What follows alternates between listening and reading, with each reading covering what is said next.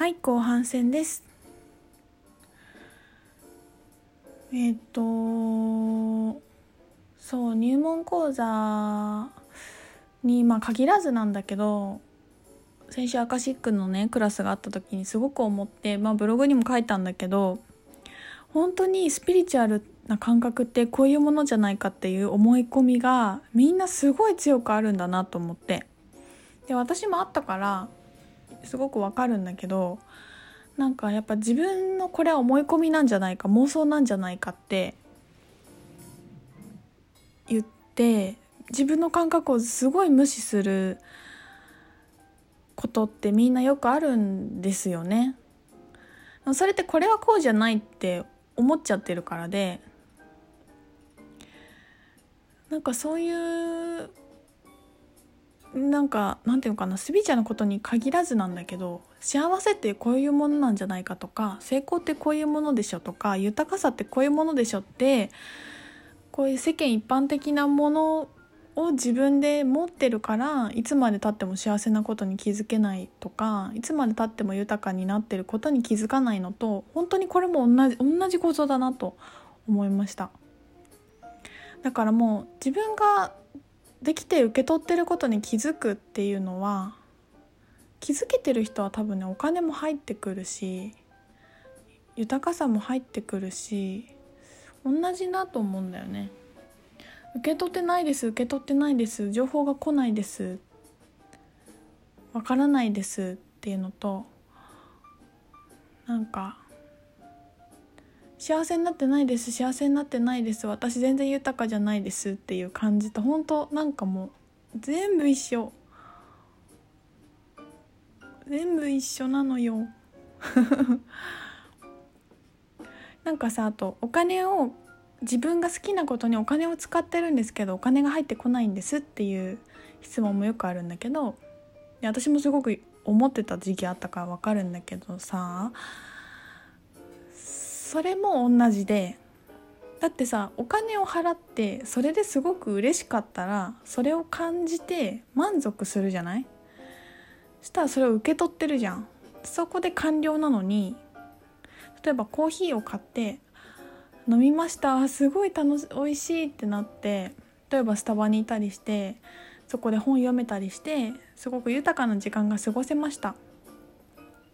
って思ったら今日一日楽しかったなって思って自分に払えお金を払えた喜びとそれがで受け取って自分でなんていうの豊かな時間を作ってあげたことに対して喜べてそれで豊かな一日として終わるじゃない。なんかもうそれ自体が豊かさじゃん。でもさなんかなのにお金払ってるんですけど入ってこないですっていうのはコーヒー飲みながら何ていうのかな味わってないしえ入ってくるんでしょみたいな感じだしきっとコーヒーを買う時もこれを私は今日好きなものを自分で選んで買うからこれでどんどん豊かになるとかって思って多分買ってんだよね。で多分本読んでてリラックスしてる時もこれでどんどん豊かになるはずだみたいな感じで思ってで帰った後も帰った後またお金がないって思った時になんで私あんなにあそこで好きなコーヒー買ったのに豊かになってないんだろうみたいな結局全然今今にいないんだよね今自分が感じてることとか自分が受け取ってる豊かさに全く目もくれず「来ない来ない」「いつ来んの?」って言って言ってるっていうことなんですよ。もうそれがその考え方自体がなんか貧乏くさいじゃん。ねなんかそこで起きてる豊かさに気づけないと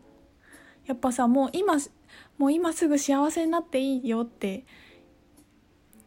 よく聞く言葉なんだけどスピリチュアルな。でも本当にそう思思うんだよね。それってそういうことなんだよ。多分。もう今幸せになっていいよっていうのは今自分が幸せだったことに気づいてあげて今この瞬間の豊かさをどれだけ受け取っていけるかっていうことでもうなんかこれしかないしここに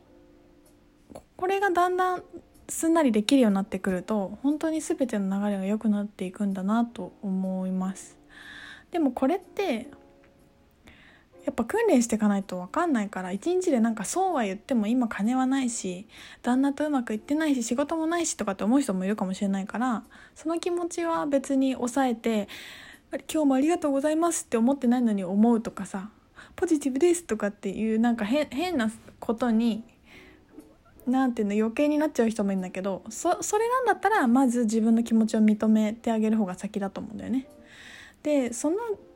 あの豊かだなってことに気づくマインドに行くのにみんななんか急になんか飛び級しようとするの。なんか1日2日で成功させようとするんだよね。いや私もだってここまでだって3年とかさ2年ぐらいずっと毎日毎回毎回思って毎週毎週やってきてるから今これが話せるわけで1日してに1日にしてならずなんですよ。じゃない？でもなんかこうさ好きなことしたい好きなことが何だろうとか自分の使命なんだろうっていうのもみんな一日でそこ行こうとするんだよね。違うんだよ。だってもう人生は旅だからさそれを見つけていくこと自体が喜びでそれ自体が楽しさでその迷うことも豊かさでだから本当に今みんな完璧っていうのはそういうことだしみんな順調なのもそういうことだし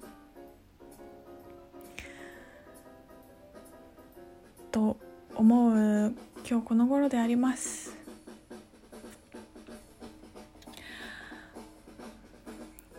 あとなんかねある程度自分で何かできてる人に向けてなんですけどっていうか自分私に私が私に対して言いたいんだけど なんかねあの結構やってんのにやってるなとかこう行動しすぎちゃう人とか私これあの星にも出てるし名式にも出てるし行動の質すごい持ってる人なんで行動するのは楽ちんなんですよ。でなんかそれ行動するのは楽ちんだから行動しすぎて他力に任せれないことがあってでそれってさあのなんていうのかな潜在意識は95%で潜在意識が5%っていうじゃないですか。でその95%のたくさんのエネルギー体がの一部が肉体に入っているわけなのでこの間の氷見のあの富山の海の話と一緒だけど小さい三角だけがみんな自分だと思って大きいこう海原が自分なわけないと思っちゃってるようなもんだよね。私が講座でよく例えるんだけどこの体全体が杉下瞳だとしてで私の意識は多分小指の爪ぐらいだよね今の。で小指の爪が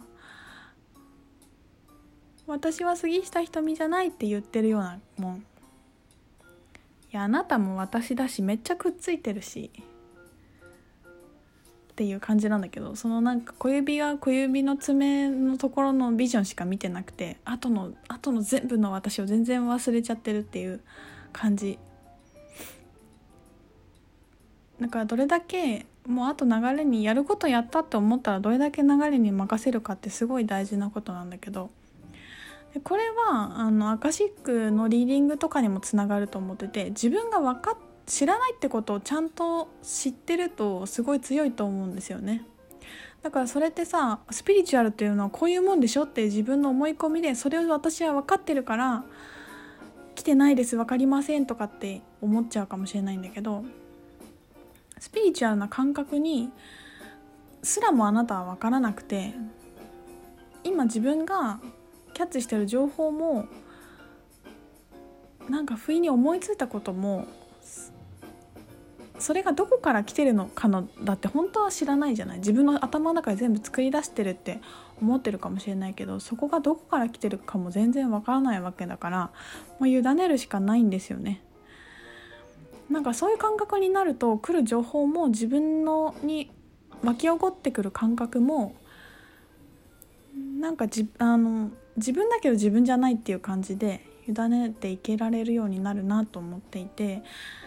でなんかそれをねこの間考えてた時に私今年の初めに入院したんですよね。盲腸になって。その時のこと思い出したんだけどその時のブログもなんか病室の窓からみたいなタイトルで書いたんだけどなんかその時に私結構こう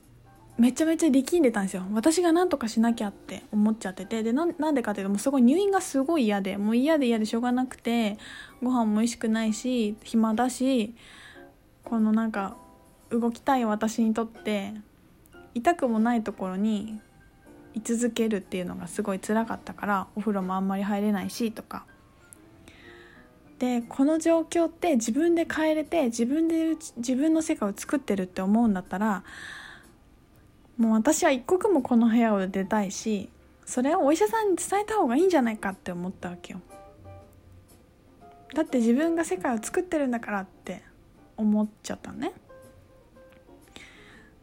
でどうしようかなって思ってた時に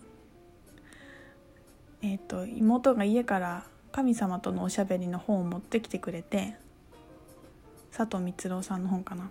でそれにみんな自分で何かをしてると思ってるけどそれは全部大間違いだっていう話が書いてあったんですよ。はい。3回目の配信に続きます。